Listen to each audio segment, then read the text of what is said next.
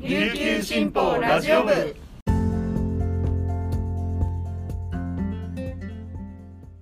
はいたい皆さんお久しぶりです。新年最初の琉球新報ラジオ部をお聞きいただきありがとうございます。1月9日火曜日本日のパーソナリティはデジタル報道グループの大城の子が担当します。午前10時半現在の那覇の気温は18.1度。天気は曇り時々雨となっています。はい改めまして2024年最初の配信です。今年もご愛聴のほどよろしくお願いいたします、えー、今年は震災や航空機事故といったですね悲しいニュースから始まって、えー、なかなか明けましておめでとうございますという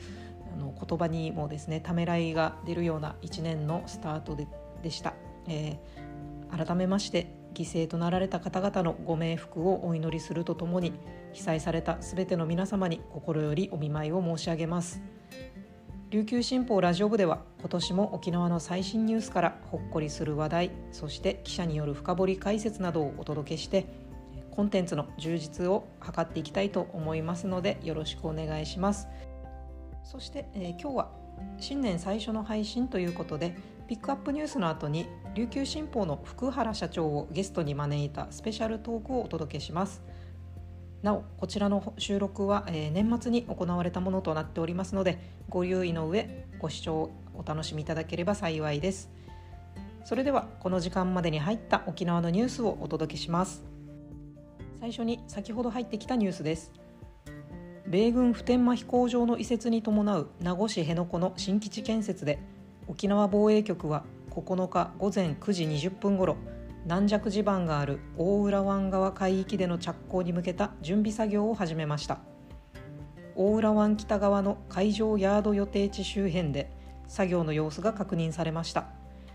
準備作業の一環とみられ国は12日にも大浦湾側での着工を予定し石材投入などを計画しています。関係者によると防衛局は埋め立て予定地北側の海上に資材置き場ヤードを設置するため汚濁拡散を防ぐ装置を設置する作業や工事区域であることを示す部位を設置する作業を実施します。防衛省によると海上ヤードは護岸などを造成する際に使う大型の箱ケーソンを置くために設置する計画です。斉藤鉄夫国土交通省が2023年12月末県の代わりに防衛局の設計変更を承認する大執行に踏み切ったことを受け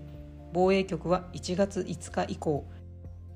本部港塩川地区から大浦湾の海上ヤード工事に使う基礎捨て石を搬送するなど準備を本格化させています。続いてのニュースです。能登半島地震を受け沖縄県内の観光業界が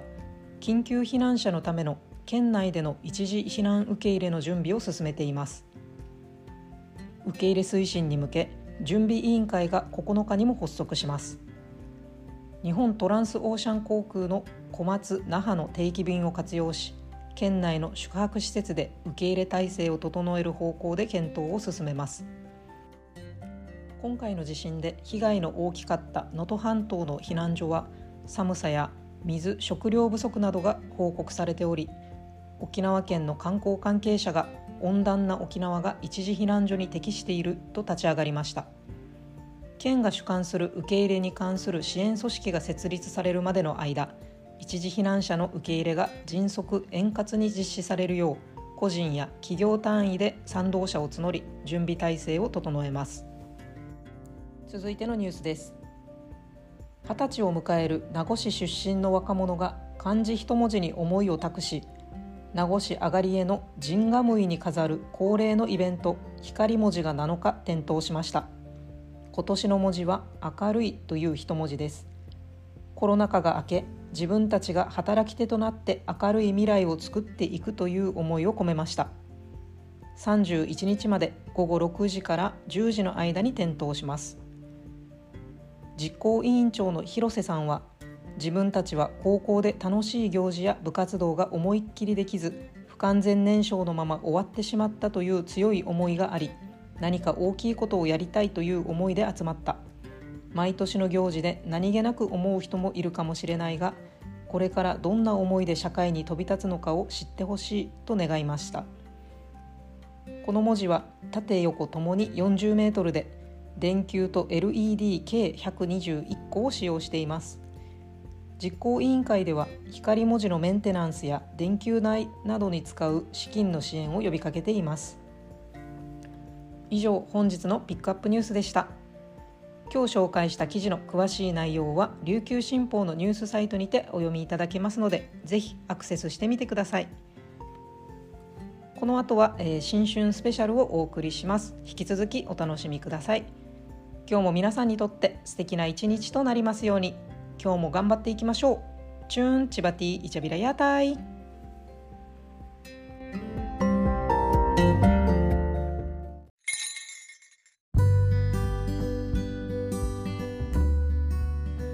皆さん新年明けましておめでとうございます。今日はラジオ部の新たな1年のスタートにふさわしいゲストをお招きしています。今日のゲストはこの方です。琉球新報の社長をしてます福原仁と申します。よろしくお願いします、はい、よろしくお願いします。はいなんと今日は社長に来ていただきました。あの私も社員として緊張しますが。よろしくお願いします、はい、よろしくお願いします。えっと、福原さん勤続何年になりますか？えー、っと1988年の入社なんですよ。平成のだからそう昭和の最後の年です。あじゃあ昭和平成令和と琉球新報で、はい、代おります。なるほど。34年ですかね。じゃあ経歴をですねちょっとかいつまんで教えていただいてもいいですか、はい、えー、1988年に入社したんですけれども最初は4か月ほど校閲部当時校閲部っていうのがありまして、はいはい、文字や文章のチェックをする仕事をしてました、はい、で、えー、その年の8月から、うん当時は政経部って言ったんですけど、うん、政治経済の部署の中の経済班で記者をスタートしました、うん、次は警察担当事件事故の担当を2年やって、はい、えー、それから嘉手納支局っていうのが当時あったんですね、えー、そこに2年いて、うん、その後整理部っていう見出しや紙面のレイアウトをする部署2年いて、で、えー、また警察担当今度は警察担当のキャップで戻りまして、それを2年、で、えー、その後社社会部のフリーっていうんですけど、はい。まあ、いろんなもの雑多なものを全部担当するような部署を1年して、えそれからまた政経部の今度は経済班っていうところに戻また戻りましてそこでキャップをしました。県庁の担当をちょっとだけやってすぐ東京支社に行きまして。東京にもいらっしゃったんですね。はい、東京支社で3年間、うん、内閣府とか外務省、防衛省を担当しました、でその後また沖縄に戻って県庁のキャップをしまして、えー、経済部長、してその後報道本部長、はい、えー、その後論説委員会というところで社説を書く担当の、はいえー、副委員長で、まあ、あのナンバー2の仕事をして、うん、その後編集局長。で次は広告の営業局長をしましてで途中で取締役になって、はい、2022年から社長をしてます、うん、まだ1年 ?1 年半ぐらいですね、なかなか経歴あのたくさんあって覚えられないほどの 経歴なんです。まあ、いわゆるでも結構硬派と言われるそうですね。道をやってますね、はい。うん、政治経済、うん、あと事件事故のこの3つをぐるぐる回ってるイメージですね。あの私硬派ほとんど行ったことないのですごい真逆だなと思いながら 聞いておりました。はい、ではそんな福原社長をゲストにですね、はい、あの今日は企画として社長に聞く10の質問と題してお送りしたいと思います。はい。これから社長に10のあの10個の質問をしますのでだいたい10秒以内にお答えいただければと思います、はい、準備はよろしいでしょうか？はい、はい、じゃあスタートします。質問その1、はい、2023年を振り返って漢字一文字で表すとどんな年でしたか？はい、えー、僕の社長になってから半年ほど過ぎて、えー、迎えた正月から社長として迎えた初めての年でした、はい、で、えー、その年にいろんな会社のですね、えー、大きな経営計画を定めたりとかしました、あですので漢字一文字で表すと改改革の改がふさわしいんじゃないかなと思います。改めるという、ね、そうです。ね。はい、では質問その2はい。2024年はどんな年にしたいですか？漢字一文字でお答えください。心躍るような年にしたい。ので躍進の躍にしたいと思います、うん、はい。質問その3記者時代に思い出に残る取材はありますか、えーと、あのある市町村のですね、うん、えー、トップ、まあ、首長さんをが贈収賄賄賂をもらったっていう事件を、はい、自分で証拠を集めてですね、はい、まだ警察が動き出す前に集めて報道したことがあったんですね。はい、えー、それが一番印象に残ってますね。まああの実際に警察が動き出して、うん、えー、非常にほっとしたっていうのを覚えてます。はい。質問その4記者時代を振り返ってみて自分はどんな記者でしたか？一言で言ったらもう失敗ばかりしました。もう本当に、えー、ありとあらゆる失敗をしてきました、うん、でだからなんていうんですかきつかったとか、まあ、失敗したとかいうことばっかり頭によぎりますね、うん、なるほど。質問その後、はい、定番のサラメシは何ですか？会社の前にある、うん、居酒屋さん、まあ、定食屋さんの、はい。日替わり定食が多分一番多いと思います。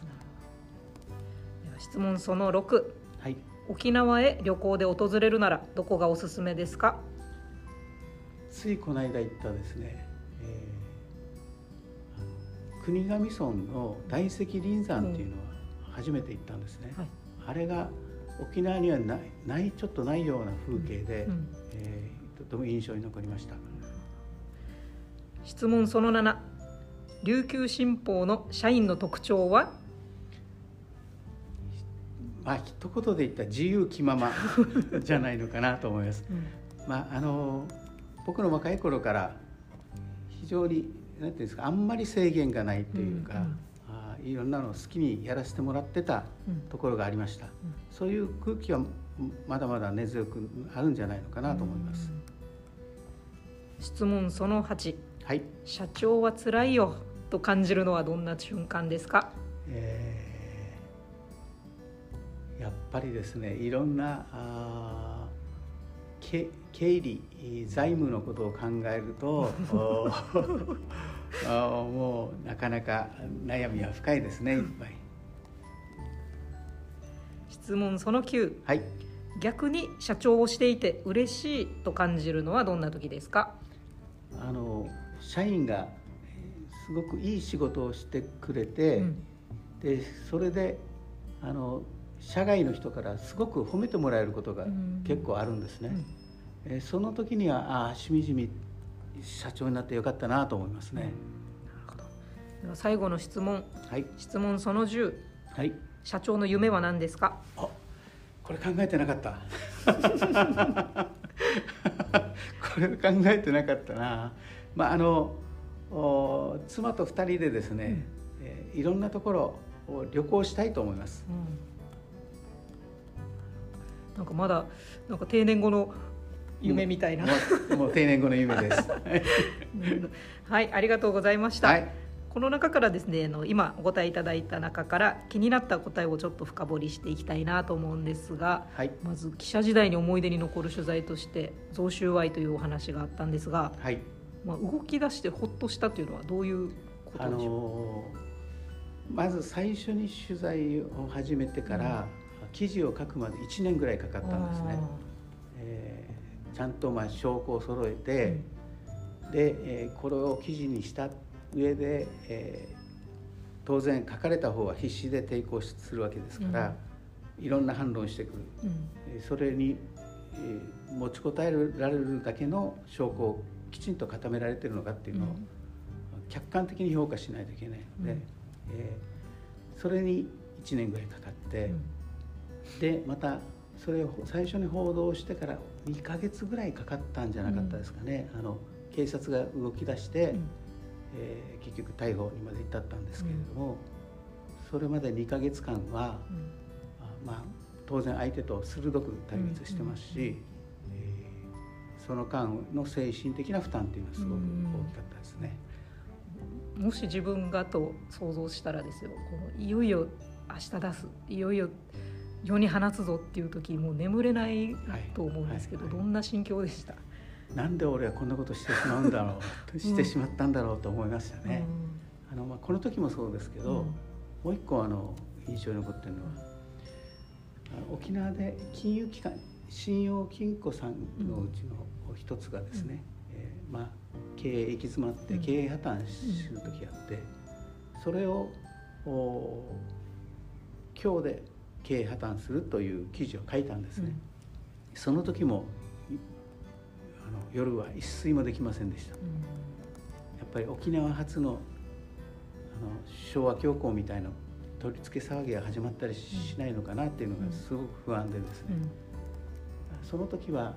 記事の中に何回も預金は全額保護ですとか、うん。保護されますとかは破綻してもちゃんと救済する期間がありますよ、うん。えー救済されますよっていうことも念には念を入れてたくさん書いて、えー万全を期したつもりだったんですけど、それでも不安で不安で眠れませんで、なんで俺はこんな記事を書いてしまったんだろうと思いましたね。うん。でもこう自分が世の中に出さないとそれが人の目に触れなかったであろう問題そういうのにこう携わったというか自分が発信したっていう時のこの気持ちっていうのは？あの後になったらですね、うん。だいぶ経ってからは、うん。あいその記事書いてよかったんだと思うんですね、でもやってる最中うん。渦中ではですね、とてもとても不安だし精神的負担大きいし、なんで自分がこんなことをするんだろうって思ってしまう、うんうん。後悔ばっかりあるうんんですね、後になったらこれは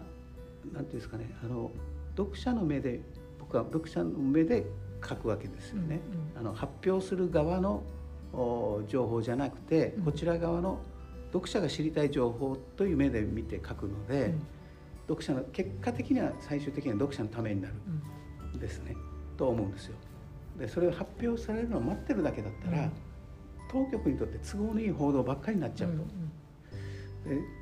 それを捉え直すっていう意味ではいいと思うんですけど、うん。これは後になっての客観的になって、うん。冷静になった上での話で、うんもう渦中の中,、にいる時はすごくきつかったですね。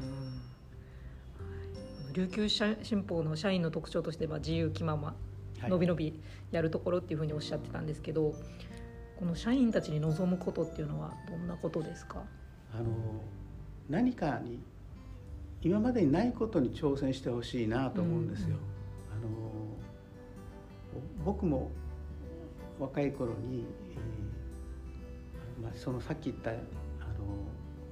贈収賄、えー副長さんがやってるのを掘り起こしたって言ったんですけど、あれ調査報道って言い方するんですけどね、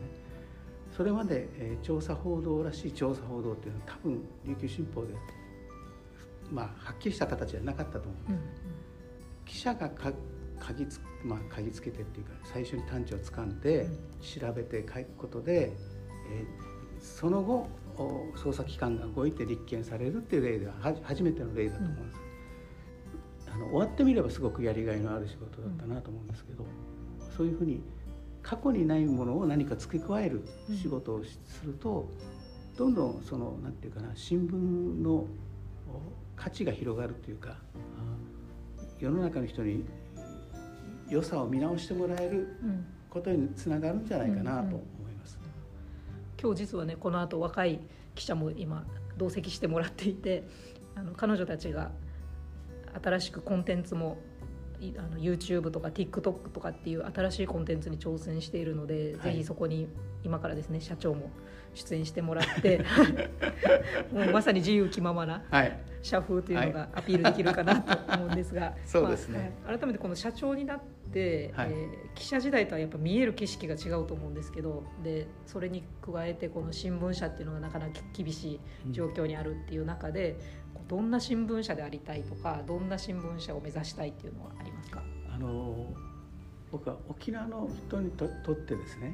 えー沖縄の人を幸せにするために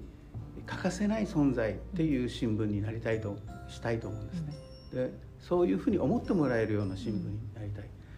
我々何のためになるのかって言ったら結局行き着くところはうちのアンチをこう幸せにするために、えーその幸せをできるだけ大きくするためにあると思うんですね。だからそれはあの政治的なことだけじゃなくて例えば子どもの貧困をなくすためにどんなことが新聞ができるのかとかそういうことを考える。あるいはみんなに伝えて一緒に考えてえー少しでも社会がいい方向につながる。そういうことの役に立つような存在になりたいと思います。はい、ありがとうございました。では今日社長にですねあのゲストで出ていただいたんですが最後に琉球新報の読者やえー琉球新報ラジオ部のリスナーへメッセージをお願いします。はい、えー、琉球新報はこれからもおいろんな新しいことにチャレンジしてみたいと思います。どうぞお琉球新報それから新報ラジオ部をどうぞよろしくお願いします。よろしくお願いします。はい、社長今日はありがとうございました。はい、ありがとうございました。またぜひ遊びに来てください。はい、はい、よろしくお願いします。